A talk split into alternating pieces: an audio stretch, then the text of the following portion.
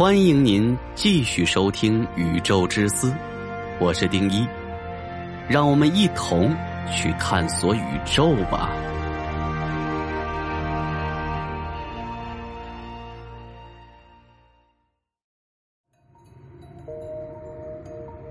薛定谔的猫到底是什么梗？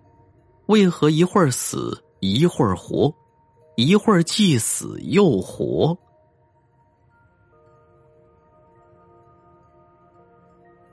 这个实验已经流传了几十年了，而量子力学早已经今非昔比。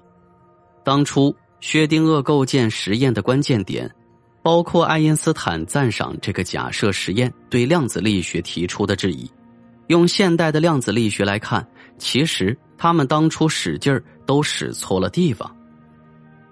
下面我说说实验本身及关键点与目的，但我们。不能停留在过去，所以我会简单的说一下现代的升级版量子力学，然后我们回过头分析两者间的问题所在，让你通过这期节目超过爱因斯坦与薛定谔对于量子力学的部分认识，这是你赶超伟人的机会。争论的起因，如果说把量子力学。分为已知和未知的两部分，那已知部分就是我们可以通过实验观察到的结果：量子纠缠、量子隧穿、不确定性原理；而未知部分就是为什么会产生这些现象。爱因斯坦、波尔、薛定谔等大佬都想搞清楚背后的本质。经典物理与量子隧穿，如果说。量子力学的现象是深渊里射出来的光，那么科学家想搞清楚的就是深渊里面到底有什么，黑暗的世界是如何产生这些光的，而大佬们争论的原因，就是因为他们对深渊各自做出了解释，然而他们的解释各不相同，于是就起了争执。争论的本质，这一切。对于微观粒子的测量，原子的结构并非我们所想的电子有自己的轨道，在轨道上运行。实际上，电子的运动轨迹就像一朵云，但是不是我们所看到的，而是通过实验得到的。当我们想测量一个物体运行的轨迹时，我们需要这个物体的两个量：速度与位置，由此我们才能判断它下一刻的位置。从而得到它的运行轨迹。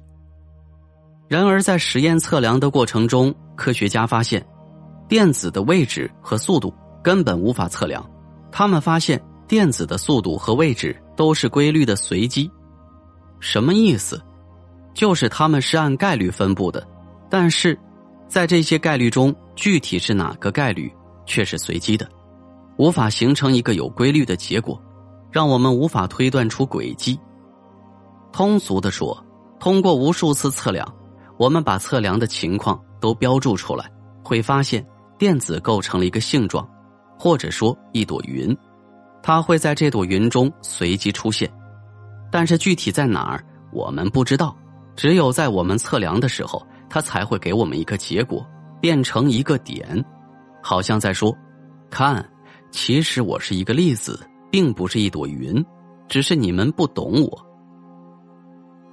波尔解释说：“它是一个粒子，同时出现在云中的所有位置。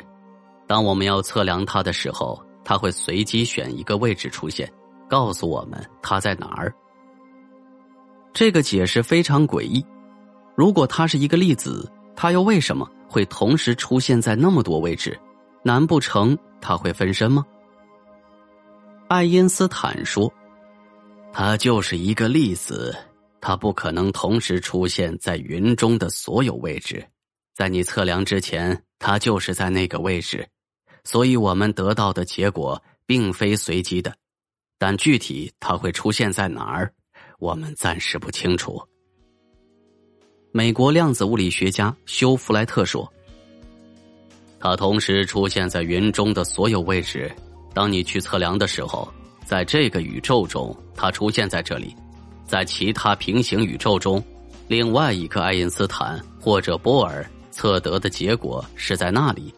无数个平行宇宙测得的结果组合起来，又会形成电子云。还有十多种理论，这里就不一一说了。反正公说公有理，婆说婆有理。几十年前的猫，不确定性。有了上面的争执，便有了这个假想实验。薛定谔描述的一只猫，放在装有少量放射性物质的盒子里。当放射性物质衰变时，它会触发毒药瓶上的计数器，导致毒药瓶被破坏，从而杀死猫。原子。是以即将衰变和不会衰变的组合状态开始的，而放射性物质的原子衰变受量子力学定律的支配，也就是说，量子力学的定律决定了猫的生死。